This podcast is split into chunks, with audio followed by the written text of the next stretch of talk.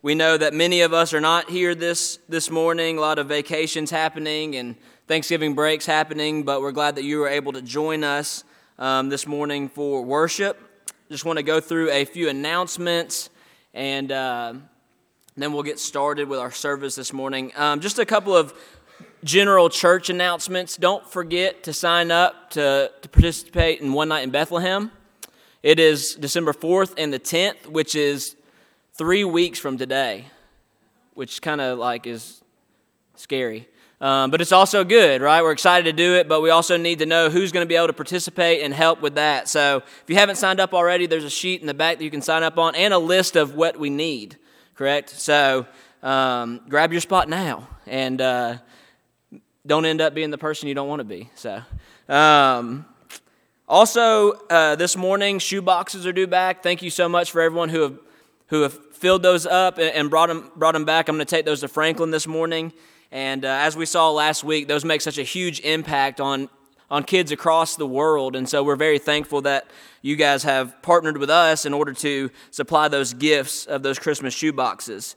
Um, also, if you are interested in, in giving or helping with food for a Thanksgiving outreach. I know that Neil had mentioned that last week. Um, if you didn't get to talk to him, you can talk to me about that, and I can try to relay that information. But there's a, a, special outreach that's happening for Thanksgiving for our community. And so if you have any interest in providing food for that, you can see me, and uh, we'll get you connected with all that's going on with that. And I also have a big handwritten note up here. I wonder who that's from, Miss Vaughn. And, uh, Miss Vaughn is taking her Sunday school class ice skating December the 17th. So this is for third, fourth, or fifth graders. Um, and so she wanted to invite any third, fourth, or fifth graders who are interested in going ice skating. Um, they'll leave at 1 o'clock and be back around 4.30 or 5. $10 for skates and $10 for snacks. It's in LaGrange. So it's going to be rain or shine. They have it covered. Good. So if you have any questions about that, you can see Miss Vaughn. And uh, Miss Vaughn, you want to raise your hand so everybody knows? And uh, and the cell numbers on the sign up sheet. So if you have any kids interested in that, please um, please let her know as soon as you can. So this morning um, we have a for some of you will be a guest speaker. For some of you will be a reunion. Um, Mr. Jamie Wynn is with us this morning. He was. Neil may have gotten this wrong, but I'm going to say the date anyway. You were an intern here in 2007. Is that right? Okay, so he did he did an internship with Glenloch in 2007 and has had several positions since then at First Baptist Douglasville. And um, actually, my first camp that I did here about a month after I started at Glenloch was run by Mr. Jamie Wynn. So um, he kind of helped me along because I went to camp. They sent me to camp a month after I started. It was bad idea on the church's part, but luckily he came through, right? So, um, no, it's so he has connections to this area, connections to Glenloch. Um, so we want to welcome him, his wife Kara, and his children Owen, Aniston, and Bryson. So, um, welcome to them this morning. Thank you for being here. And um, I'll mention I'll mention this. Yeah. Okay.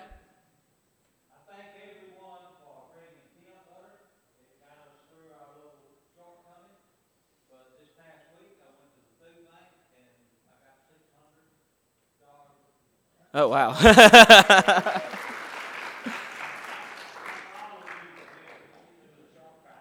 All right. So, peanut butter shortage is no longer for now, right?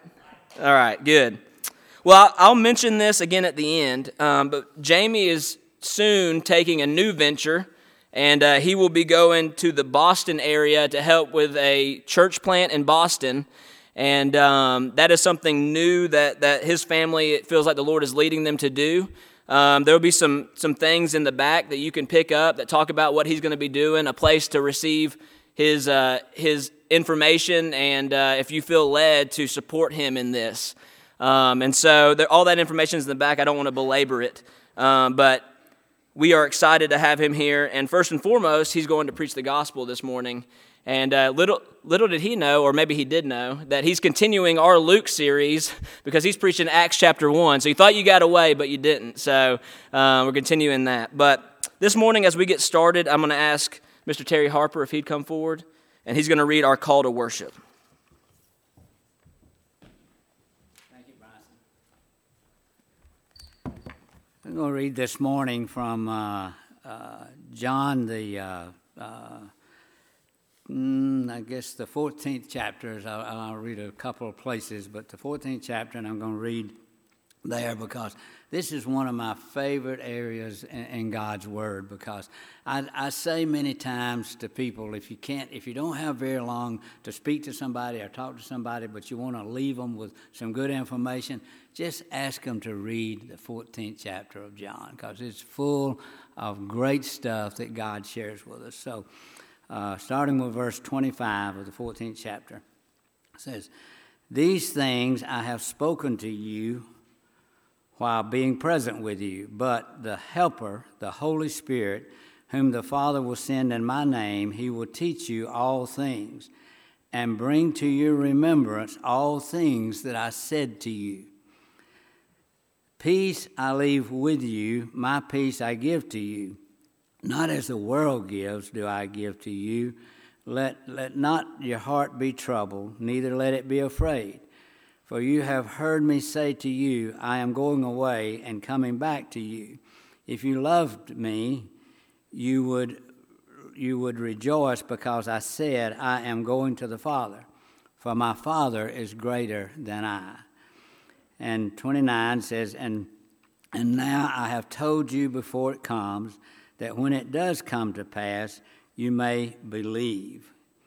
That I will no longer, but I will no longer talk with you, for the ruler of this world is coming, and he has nothing in me. And we certainly know that, don't we? But that the world may know that I love the Father, and, and the Father gave me commandment. So I do. Arise and let us go from here. I'd like to jump over to Acts in the, in the uh, second chapter and read a couple of verses 32 and 33. Then Jesus said, God has raised up, has raised up, God has raised up, of which we are all witnesses. And then 33, therefore, being exalted to the light to, to the right hand of God, and having received from the Father the promise of the Holy Spirit, he poured out this which you now see and hear. And then I like to go back and read two verses that I just read 26 in the 14th chapter. But the helper of the Holy Spirit, whom the Father will send in my name, he will teach you all things and bring to remembrance all things that I said to you. Peace I leave with you, my peace I give to you, not as the world gives do I give to you. Let not your heart be troubled, neither let it be afraid. Folks, we have access to the Holy Spirit of God. And if that's what we will listen to, folks, He will give us that peace that He has absolutely promised to us. Thank you, and let, let's, let's, have, let's pray. Almighty God, we come to you now with a very thankful and grateful heart. We're thankful for so many things this morning, God. It would take too long to tell you, but but we'll do it in prayer, God. But I just say to you that you've been so good to us individually and collectively as a church that, God, we have so much that, that we can just look to you and know that your promises are real, that, that everything that your word says to us is the truth, and we can count on it and depend on it.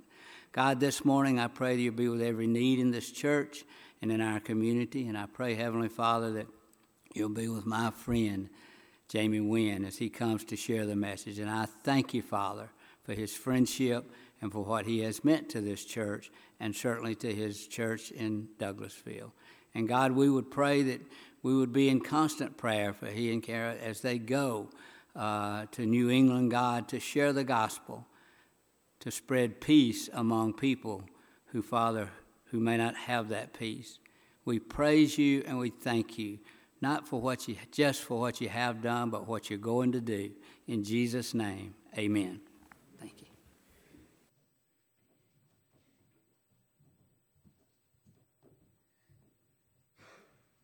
If you would, please stand with us.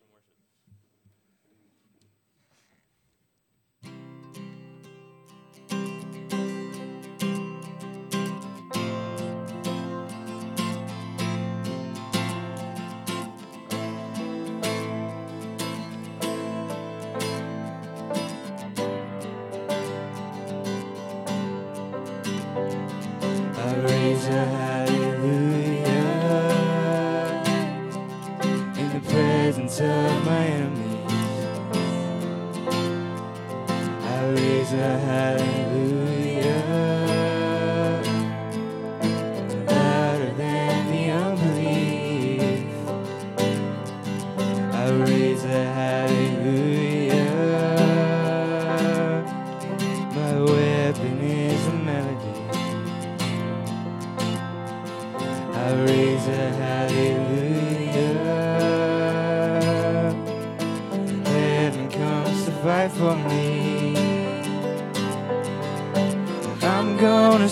in the middle of a storm. Louder and louder, you're gonna hear my praises roar. Up from the ashes, hope will arise. Death is defeated, the King is alive. I raise a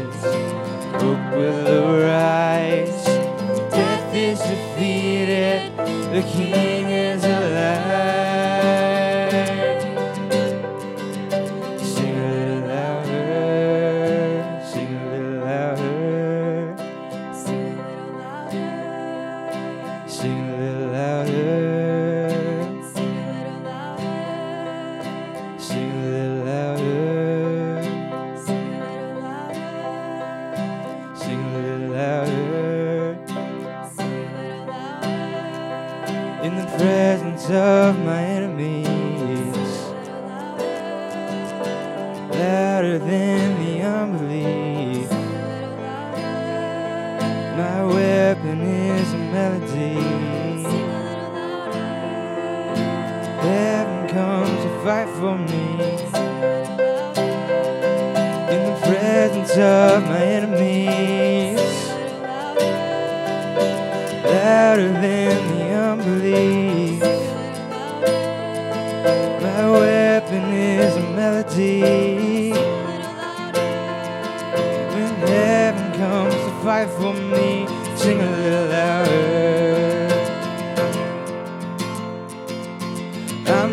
sing in the middle of the storm. Louder and louder, you're gonna hear.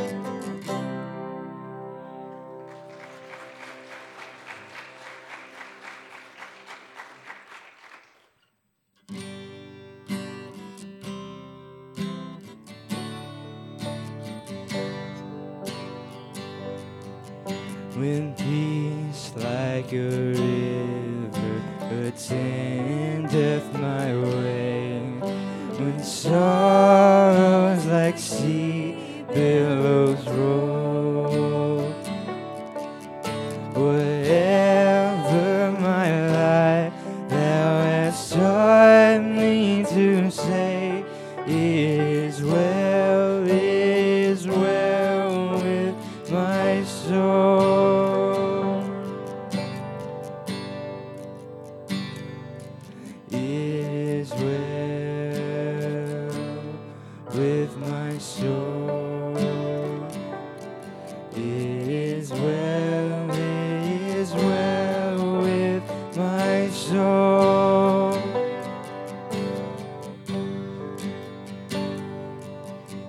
Though Satan should buffet, those trials should come.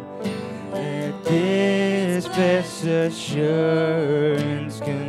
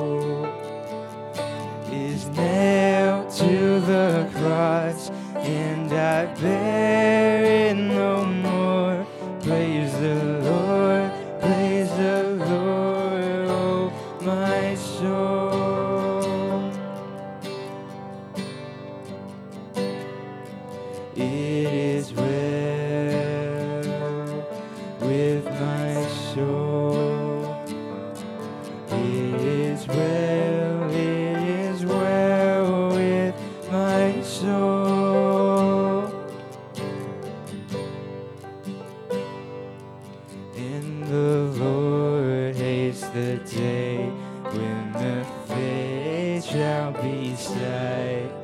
The clouds be rolled back as a scroll.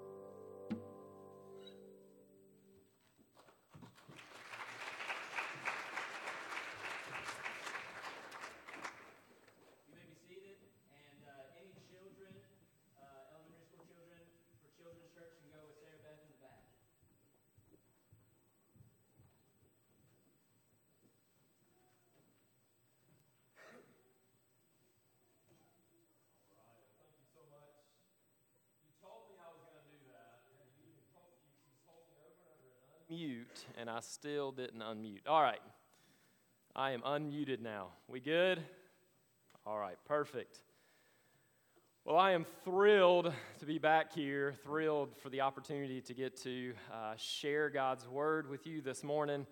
Uh, not thrilled that Neil's not here. Love that man, and, uh, and, and, and grateful opportunities I, I, I have to spend with him anytime. But uh, but with him being out of town, he had reached out to me a couple of months ago and asked if I'd be open to the opportunity to come and preach here. And, and of course, I jumped on the occasion, jumped on the opportunity. Uh, it really is a joy to be back here. I, I, I, he probably got that year, 2007. Uh, Neil, I think, got that year from me. I think that's what I told him when I was back here. My wife did correct me. It was 2008 um, uh, when I was here as an intern, fresh out of college. And um, I remember um, how I got the position here. Uh, Neil had been a mentor of mine while I was in college, led a Bible study over there. And I got, I got finished with college and knew I wanted to go into ministry, but I had no idea where to start. And so I decided just to, to, to send my resume to the association, and I put Neil on there as one of my references without him even knowing it. And I didn't know he was working uh, for the association in a role at that point. It was like a liaison there. And so my resume came across his desk, and he's like, Oh, I know this guy. Oh, I'm one of his references. so, uh, so he called me up and, uh, and asked if I would uh, be willing to come on here as, as an intern. And, uh, and I tell people it was an internship, but if you want to give it the title, it was, it was the ministry of, it was, it was minister of whatever. It was kind of the role. And, uh, and, and it was that because Pastor Neil really let me get so many different opportunities and so many different experiences while I was here that really helped prepare me so well to go into ministry. And, um, and I, I, just hope that I was a tenth of a blessing to this church, this church was to me. Uh, it really is. Uh, I come back here and I'm just greeted like family by so many of you, and that's the way I was treated the entire time we were here. And uh, so it was just a sweet, sweet time. I look back on this time, the time that I was here, with just um, so much gladness and gratitude in my heart. And so I just, I just thank this church. I thank you for how you have a heart to uh, raise up and even maybe put up with young pastors, uh, aspiring pastors, to help prepare them well um, for whatever God has for them. And so just thank you. I just wanted to begin by just saying thank you as I welcome you uh, here this morning. Uh, but we are going to be uh, in the book of Acts, as Bryson mentioned. Um, so we're going to, you can go ahead and turn there, Acts chapter 1. We're going to be looking at verses 1 through 11. John Calvin called the book of Acts a kind of vast treasure. Martyn Lloyd-Jones, uh, in reference to the book of Acts, he says, Live in that book. I exhort you.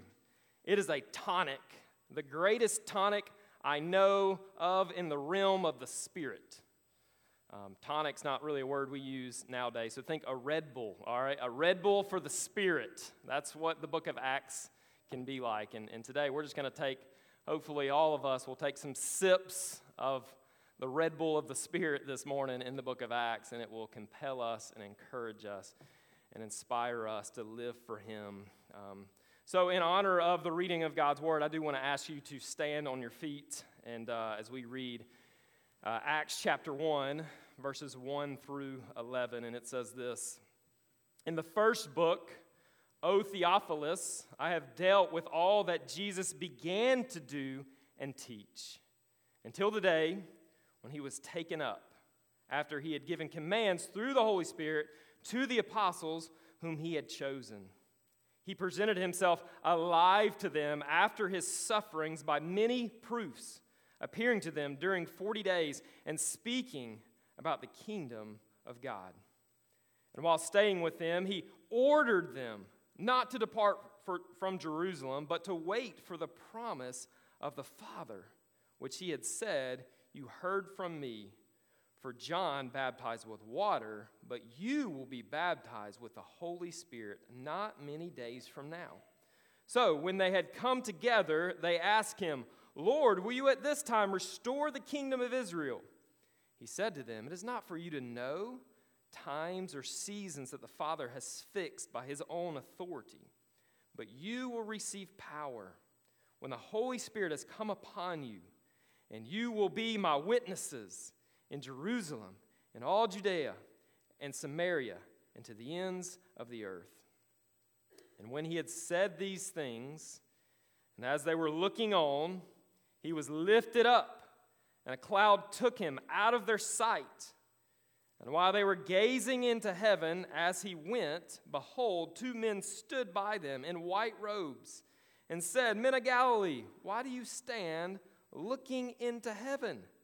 This Jesus who was taken up from you into heaven will come in the same way as you saw him go into heaven. Amen. You may be seated. Let's pray as you're seated this morning. Father, we do thank you so much for your word. I do pray that your word would serve, um, God, as a, as a tonic for our spirit this morning, Lord, as a way to compel us and energize us and excite us about what you are doing, Lord. It's so easy for our hearts to grow cold and to be distracted by so many things of this world, Lord. But may you remind us about your business, about your mission this morning. May you compel us to live fully, sold out lives for you. To put away distraction, to put away the sin and the weight of this world that so easily entangles us. And may we look to you and listen to you and follow you. God, abandoning everything else if necessary, Lord. Lord, we love you and we thank you. We pray all this in Jesus' precious name. Amen. Well, I've had the privilege of coaching uh, my kids in sports over the last several years. Um, three of my kids, all three of my kids have, have played soccer, my youngest uh, just this past year. And then two, my, my two boys actually played flag football um, one year. And um, I was thinking back to those times of coaching, and uh, especially when they were younger, uh, kindergarten age, and, and, and, specifically with soccer and football, how much. Um, how important it was for me early on as the coach just to define the objective, all right? So you, you, you kind of take that for granted with, with, with kids sometimes that they don't even, they're not even really sure what the objective is here. So, so with football, I mean, practice one. I'm telling them, all right, you're going to take this football and you're going to run to that end zone. We're trying to get this football into past that line over there. And when they have the ball, you're trying to keep them from getting it to your end zone. And then with soccer, it's, it's telling them you're trying to take this ball and you're trying to kick it into that goal. Not that goal, that goal, all right? And you have to be very specific with the objective. And I remember uh, being young, they would even allow us coaches to be out on the field. So it wasn't just I was defining the objective for them, pointing the objective to them. I was actually out there guiding them and leading them toward the objective and kind of, no, that way, and kind of standing in their way sometimes, even, and kind of direct them that way. I remember I had one kid on my, my flag football team one year, and it didn't matter how much I told him, when you get the ball, you run that way. He thought, I think he thought the objective was just don't get your flags pulled by any means necessary. And so when you get the ball, just run away. And so he would end up in the other end zone or over sitting with his parents or who, wherever. I think at one point he was running home. I don't know. So, um, but, the, but the objective had to be clearly defined. And then as I was able to be out there on the field, I was even able to help guide them and lead them toward the objective. And I say all that this morning because that's precisely what Jesus is doing for us uh, here in the book of Acts. Um, that's what the, the writer is laying out for us. He is clearly defining for us what is our mission. And then we're even told in this passage that we're empowered, not just His guiding us, He's empowering us toward that mission. In fact, our main idea of our passage today, of our message today, is Jesus defines and empowers our mission. Jesus defines and empowers our mission. So, um, before we begin and jump into this book today, I want us to just kind of cover a little bit of, of the background of this book, the background of the book of Acts, because I understand you guys are coming out of the book of Luke. Um, Neil did share that with me and thought this would make sense to, to jump into the book of Acts, and uh, because it is part two, really, of the book of Luke. And so, just a little bit of background information. Again, Acts, just like the book of Luke, is written by Luke. Um, Luke would have been one of Paul's traveling companions, so he, he's been on some of these missionary journeys with Paul. Um, we know from verse 1 that Luke is writing this account to Theophilus, which is the same person that Luke writes the Gospel of Luke to. Um, so Luke is addressing Theophilus, and back in the book of Luke, he actually addresses him as most excellent Theophilus, which means Theophilus was, was likely a wealthy person, a person of influence, uh, a person of means, maybe could have even been a high ranking official with the Roman government. Uh, so chances are Theophilus has hired Luke, this physician, this historian, to give him an account of this guy Jesus as he's heard about. I want you to tell me about this guy, Jesus, and what he's done and who he is. And so, uh, and in fact, in the book of Luke, uh, we know that um, he's writing these things so that Theophilus may be certain of the things that he's heard. So Luke is given a detailed account of who Jesus is.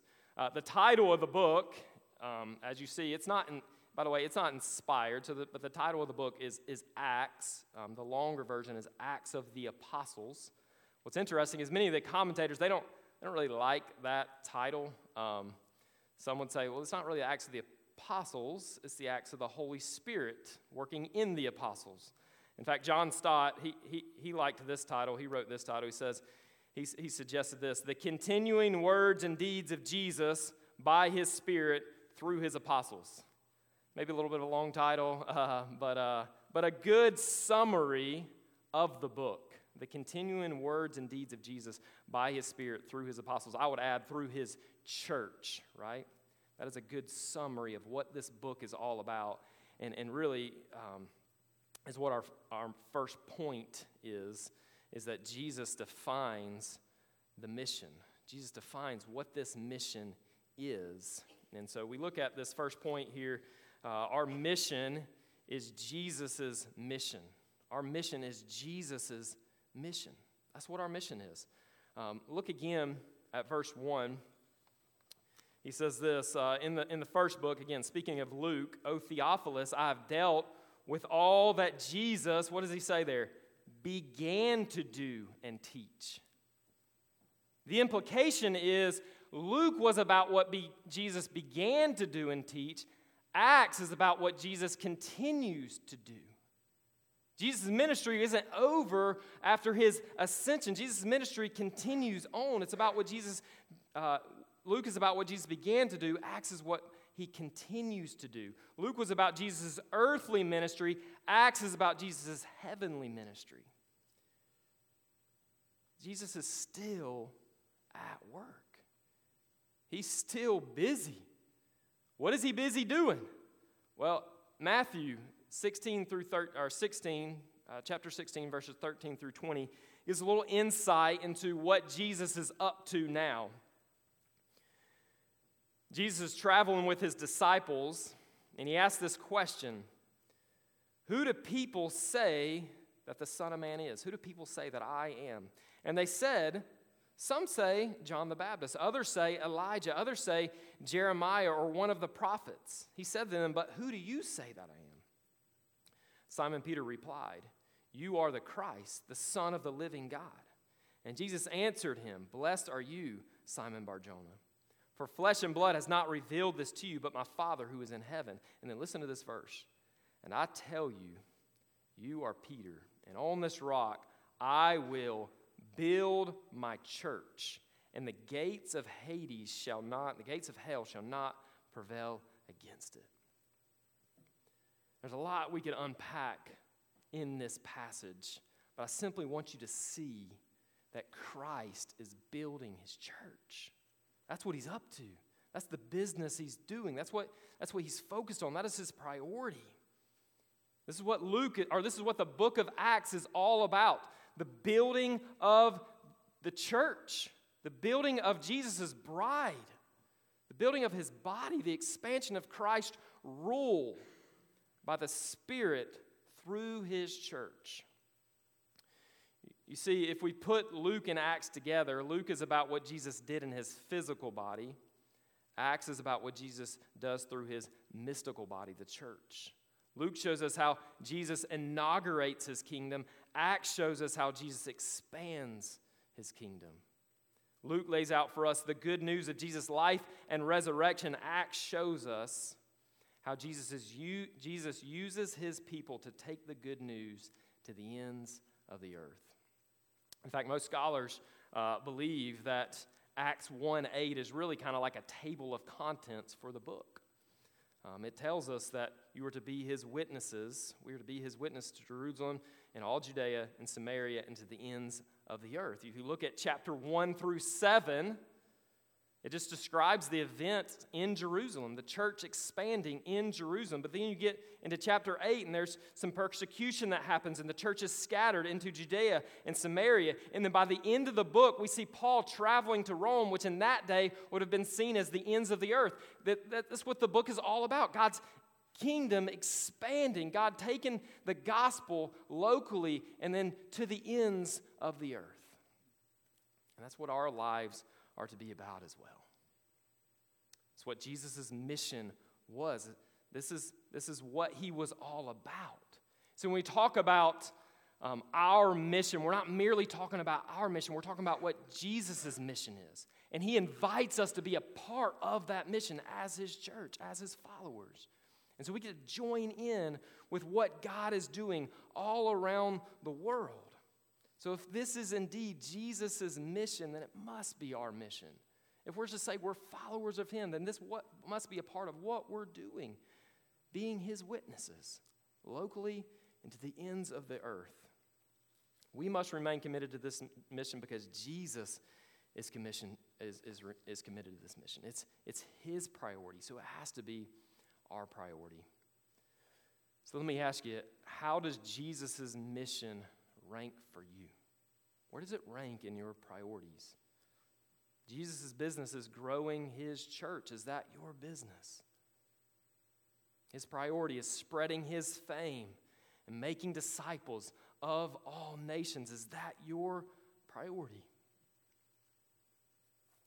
If we're honest in here, um, we, we have a tendency to mix up our priorities sometime. Um, I was thinking about a story I heard several years ago of, uh, of, a, of a guy who had got an opportunity, got tickets to the Super Bowl.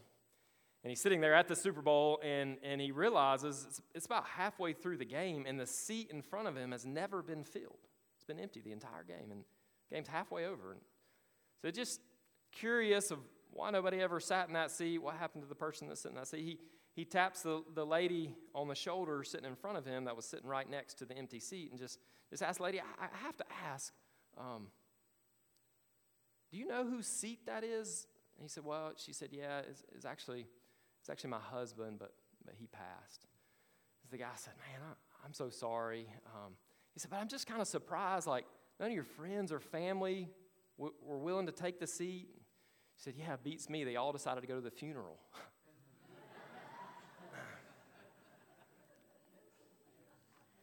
we laugh at that story, and, uh, but the reality is um, we all have a tendency to mix up our priorities, don't we?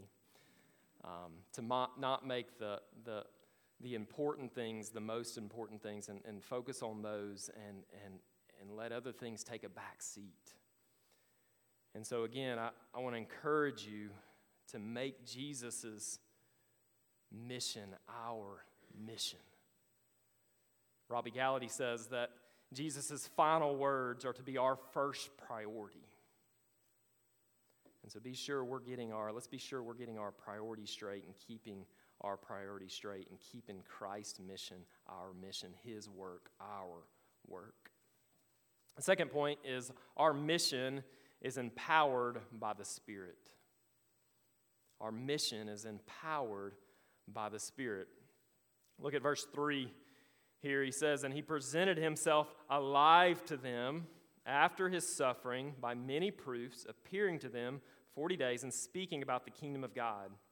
And while staying with them, he ordered them not to depart from Jerusalem, but to wait for the promise of the Father, which he said, You heard from me, for John baptized with water, but you will be baptized, filled with the Holy Spirit not many days from now. And then if you go down to verse 8, we're told that you, uh, he tells his disciples, his followers, you will receive power when the Holy Spirit has come upon you.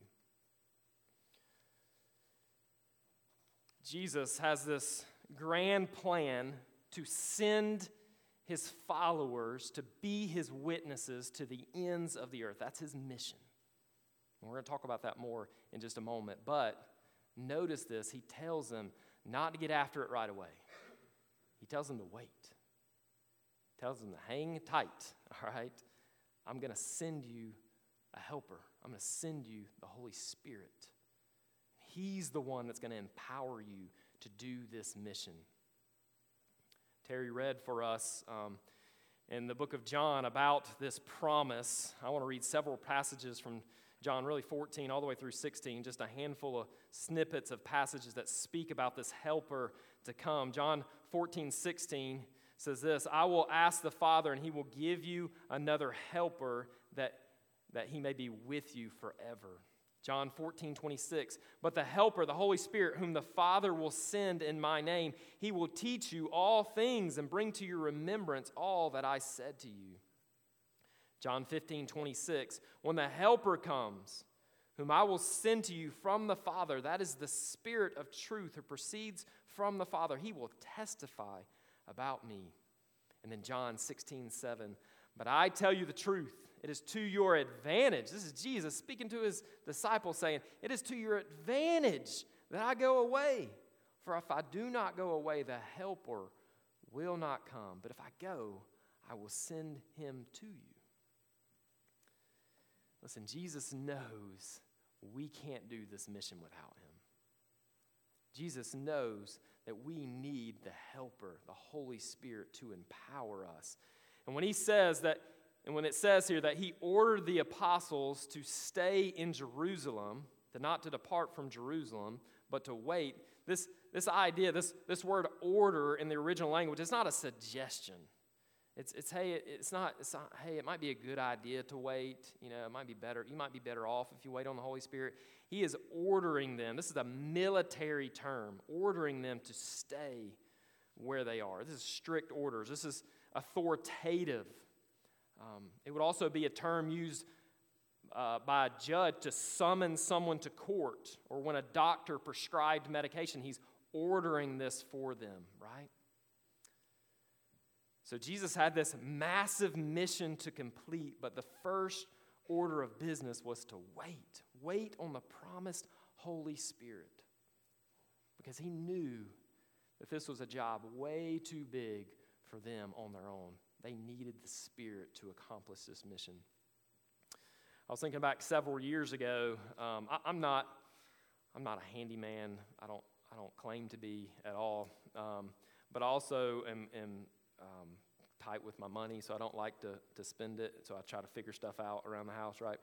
And so I decided to, uh, I decided to build some shelves instead of go buy some shelves. I decided to build some shelves in our garage, and um, so my middle son, Owen, he was probably about three, maybe four at the time, and he wanted to help. Hey, Daddy, can I help you build these shelves? Of course, buddy, come on out. So he comes out there, and uh, I'm getting all the tools out and kind of getting stuff laid out and trying to figure out how I'm going to do this. And I had to run inside to grab something uh, real quick, and I just said, Owen, I'm going to run inside.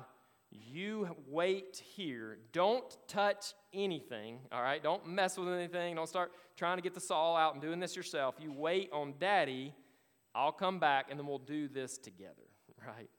Why did I say that? Because my three or four year old, this was a too, too big of a task for him to do on his own. He was probably going to hurt himself in the process. I needed him to wait on me first to help him with this. That's precisely what Jesus is telling his followers.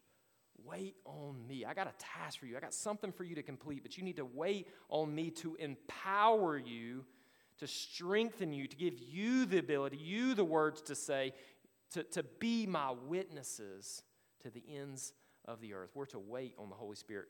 Now, this is a, this is a command given to Jesus' followers then. For us as followers now, we know through Scripture, it's very clear to us that the moment you become a follower of Christ, you're indwelt by the Holy Spirit. He fills you. You're baptized in the Spirit, right? And so, you now, as followers of Jesus, you already have this Spirit inside of you. And so, for us to wait on the Spirit means we're seeking the Spirit and asking the Spirit to guide us. We're not having to wait on the Spirit to show up. The moment you become a believer, you're indwelt by the Holy Spirit. So, you now have the power, the ability to go out and be His witnesses right now. It doesn't matter if you're a brand new Christian or you've been a Christian for 60 years. You're empowered with the same Holy Spirit that, that compels you and empowers you to be His witnesses. That leads us to our third point as we define this mission. And we see clearly we've been talking about verse 8 this really this whole time but we see clearly we're going to look clearly at verse 8 at this point. So the mission the third point is our mission involves being witnesses to all peoples. Being witnesses to all peoples, to the ends of the earth, locally, um, and just going out from there, right? This is what part of what the Spirit empowers us to do, to be his witnesses to the ends of the earth. We must take, uh, both must take place. We're to be his witnesses here and to the ends of earth, but also being his witnesses entails that we're both, it entails both words and deeds. So, so we're his witnesses as we demonstrate what it looks like to have this transformed life of Christ, this transformed life in Christ. We're, we're, we're his witnesses as we um, mirror his character and what he's like as we look and act more and more like Jesus, as we put off sin and put on righteousness and demonstrate what God has done in our lives. So we're to be his witnesses through our deeds by doing good to other people, by bringing shoe boxes or helping in the food pantry and different things like that, by serving in your community. You're his witnesses through your actions, through your deeds. But it's not just to be our deeds, it does entail our words. We have to proclaim the good news of the gospel. Good news is meant to be proclaimed, it's meant to be announced. You've probably heard the saying before uh, preach the gospel, and if necessary, use words. Well, well, I'm here to tell you it's necessary to preach the gospel. Words are necessary. It is good news meant to be proclaimed. It is the good news that Jesus died on the cross for our sins. And three days later, he rose again. And that is the message that we proclaim that everybody who believes in him gets the joy and the promise of being forgiven of their sin and being, being with God for all of eternity. That is the good news that we are to proclaim. So we don't just do it with our words, we don't just do it with our actions, we do it with both. If you just do it with your words, but not your actions, then we become hypocritical, right? And we actually turn people away from the gospel. But if we just do it with our actions and not with our words, we leave people hopeless. They want to know what this hope is we have. So we have to tell them, we have to proclaim it, we have to share this message with them, this message of why we have hope, why we have peace with those around us. So, how is your witness? Are you regularly and consistently engaging in conversations about Christ and the gospel? Listen, that, that question's, I'm a pastor, but that question's just as convicting for me as it might be for you. This is an area I know all of us need to grow in. But listen, we can't make excuses or downplay our disobedience in this area. Jesus calls us to make him known. It's not a suggestion, it is a command. It's not something just for the elite Christians or the ones who are gifted in evangelism. It's the call of every single follower of Christ be his witnesses. You say, well, I don't, I don't know how to do that. You do what I do when I was trying to build a shelf, right? You watch some YouTube videos, you look it up, you, you do some research, you figure out how to share the gospel. Get you a tool like Three Circles or the Roman Road or Way of the Master, or something. Talk to a pastor, talk to a leader. How do I share my faith? I want to share the gospel with people, but I don't know how. Get some help. That's why we have the church to help sharpen us in this area. Jesus tells his disciples when they initially follow him, Follow me, and you will become fishers of men. I'm going to develop you into people who fish for men. You're going to take, you're, you're right now, you're, you're ca- casting this net to catch fish that will become, that are living, that will become dead. But I'm going to have you cast the net of the gospel. You're going to catch dead people, and they're to become alive. That's the call of every single one of us. We can't push that off to, to somebody else. We can't delegate that out. We can't contract that out. It is our mission to be His witnesses. And again, it's not just locally, it's to the ends of the earth. We do need to start here. Church, be witnesses right here in Glenloch, in the Glenloch area, right here in Heard County, right here in West Georgia. There are people who are without hope right now that desperately need to hear this message. But it doesn't end there. As you go to Judea and Samaria and to the ends of the earth, we're to continue to push this out, extend this out. This is Matthew 28 18. This is the Great Commission. Jesus tells his followers, make disciples of all nations. Make disciples of all nations. The commission is not just make converts, it is make disciples. But it's not just make as many disciples as possible either. It's make disciples of all nations, all peoples. That's the word there, ethne, all peoples. Not just, we don't just think about nations in terms of uh, Germany and, and China and USA. We think of nations as people groups, all kind of distinct people groups all around the world, thousands of people groups all around the world, and many of whom have yet to hear the gospel. And so, as we consider the Great Commission, as we consider Acts 1 8, to be his witnesses to the ends of the earth, we have to consider where are the areas in the world where there, there is not disciple making happening. There are not churches there who are making disciples. And if we were to look at a map of the world and we were to light the map up with, with Christians, you would, it'd be real obvious right there in that 1040 window, we call it, between uh, latitude 10 and 40, just kind of North Africa, Middle East, uh, Asia, all that area to be real dark right in that area. We call that the 1040 window. And there are thousands of unreached people groups, unengaged unreached people groups right there in that area. And we have a responsibility to figure out, as, as the church, to get the gospel to them because the commission is make disciples of all nations, not just as many disciples as possible. If that was the mission, then we figure out where the most people are coming to faith, where the most people are being converted, and we pour all our resources into that area because, because we just want to make as many followers as possible. That's not the mission. The mission given to us by our commanding officer is all people everywhere. That means no matter what it costs, no matter what sacrifices we have to make to get the gospel to people who haven't heard, we got to figure it out. And we got to get the gospel there. We got to plant churches there. And so, you know about the, the 1040 window I've described, but what about right here in America? Are there areas unreached? And by unreached, I mean less than 2% evangelical Christian. Are there areas right here in America that are considered less than 2% evangelical Christian? And the answer is yes, two areas. Salt Lake City, Utah, for obvious reasons. You know much about that area. And all six states of New England. All six states of New England considered less than 2% evangelical Christian. Much of the area is now considered what they would call post Christian. Christianity doesn't even affect the culture there anymore, it doesn't even really affect values and that kind of stuff. And so, a lot of people have asked us about our story and, and this call to go move to, to New England. Specifically, I know it was shared Boston.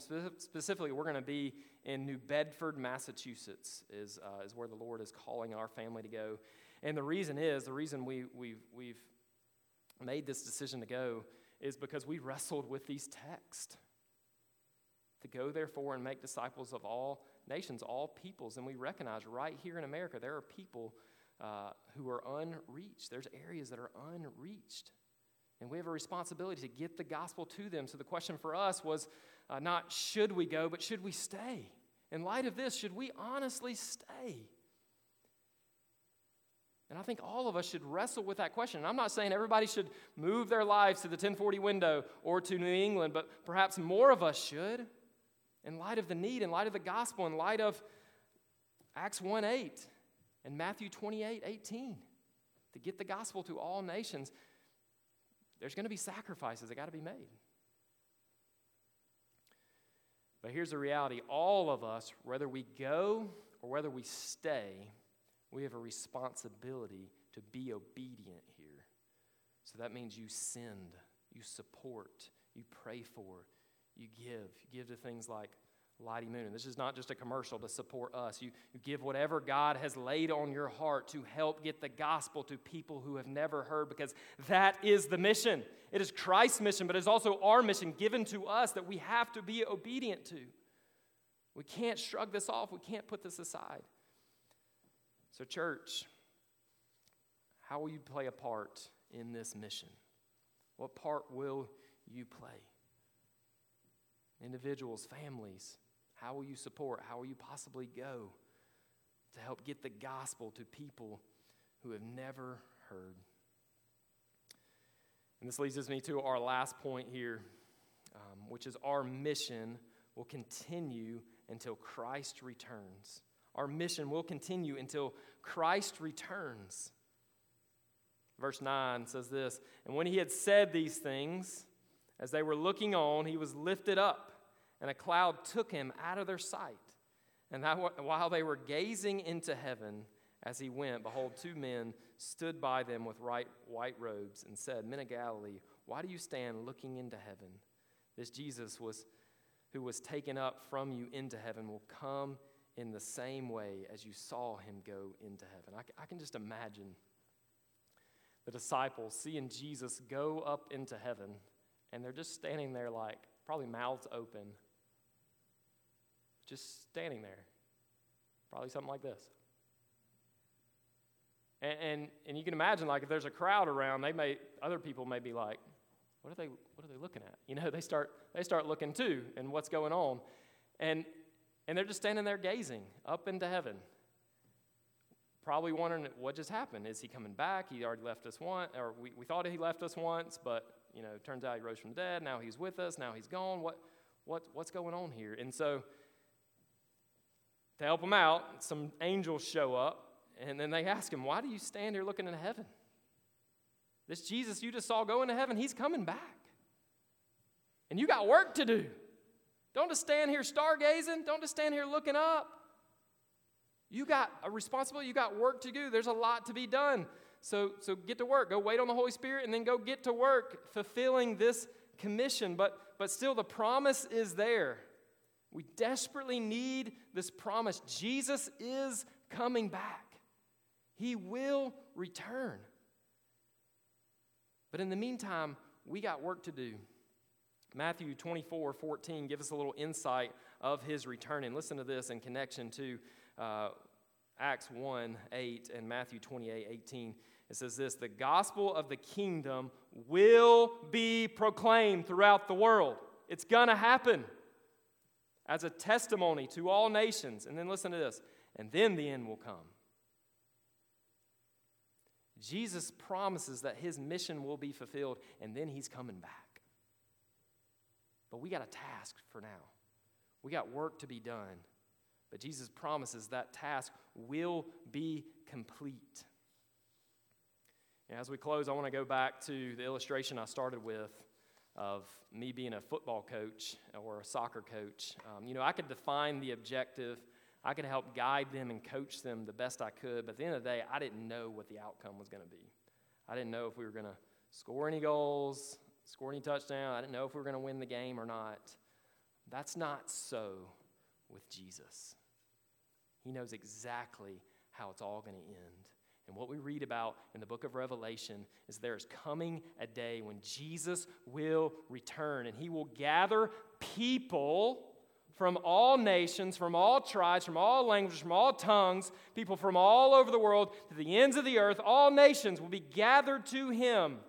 A multitude that can't even be numbered, the Bible says. And they will stand before the throne and they will worship for all of eternity. God will fulfill his mission and he is using his church. The question is, what part will we play in it? Are we looking forward to his return and the rewards that we will enjoy on that day because we made sacrifices to make sure the gospel got to the end of the nation, got to the end of the earth? Listen, I believe, again, my family, we, we, we feel compelled to go. I believe that whether you live here, where, wh- listen, wherever you live, if you are living for God's glory, God is delighted in that.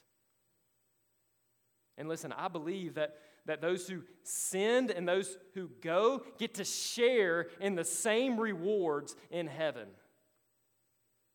If you, if you give, if you support, if you pray for, you get to enjoy the reward of knowing that because you prayed, because you gave, because you went, there are individuals whose eternity was changed because of that. There are individuals who are there in heaven rejoicing and you get to you get to enjoy the fact that they're there for all of eternity because you played a part in that. And how sweet that will be. What a joy. I think that's the reward, isn't it? It's not crowns and and mansions and all. It's, it's the reward of knowing, the joy of knowing that I played a part. My shoebox played a part in getting a kid that I never even got to meet before and getting a kid into eternity. Won't they be awesome that day? When we get to look around and we get it gets to be revealed to us all the lives that were changed because of the life we lived. Won't that be a great day? Listen, Jesus is returning for his bride, and he will gather a people. May we be faithful to get the gospel to the ends of the earth. I'm going to go invite the worship team back up as we close. I'm going to close out in just a moment and I'll, I'll pray, and the worship team will lead in a few other songs here, or one other song here. Um, but as we move in this time of, of invitation, most of this message, really all of this message, has been geared toward us as followers of Christ. But it's possible you may be in this room, and there's never been a time that you've put your trust and faith in Jesus Christ. And so I just want to invite you during this time to trust in Christ, to look to Him We've shared that Jesus died. He, he lived a perfect life. He died in your place on the cross. And then three days later, he rose again. That's the message we as Christians want to share, want to proclaim, want to make known. And maybe for you, that's the first time you've ever really understood that message. That message really clicked for you. And so I just want to invite you this morning, because of what Christ has done, to, to surrender your life to him, to turn from your sins and trust in him as Lord and Savior. And if that's you in this room, in just a moment, when the, the band plays, when they lead us in this one last song, I just want to invite you to come forward. Bryson will be up here, I'll be up here, and you can come forward and talk to us, pray with us. We'd love to talk to you about what it means to be a follower of Christ. And then for others in this room, you are a follower of Christ, and we've just talked about the Great Commission. We've talked about um, our mission as His followers. So I just want to invite you to take some time during this uh, invitation time, during the song, to just examine yourself examine is Jesus' priority my priority? Am I willing to lay down my life even to get the gospel to the ends of the earth? There's people right now in my life who are close to me, but they're far from God, that I need to take this message of the gospel to them.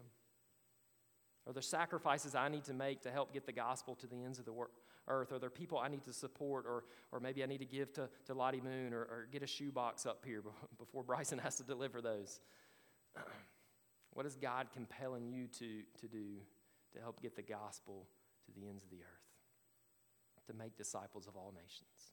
So I just want to give you an opportunity just to pray about that, consider that as we go into this last song. Let's pray. Father, we do thank you so much for your word. We thank you so much for this good news that has come to us. But we know it's come to us so that it can go to somebody else, Lord.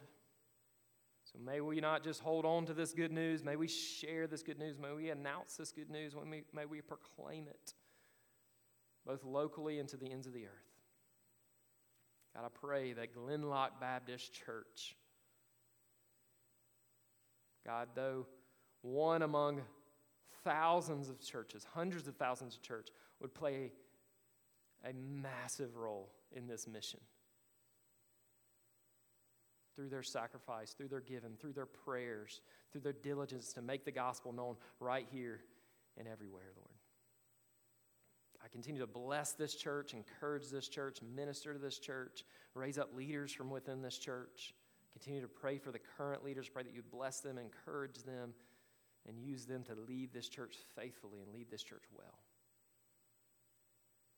God, there may even be some in this room who you are laying on their heart right now to trust in you, and I pray that they would just be obedient to that.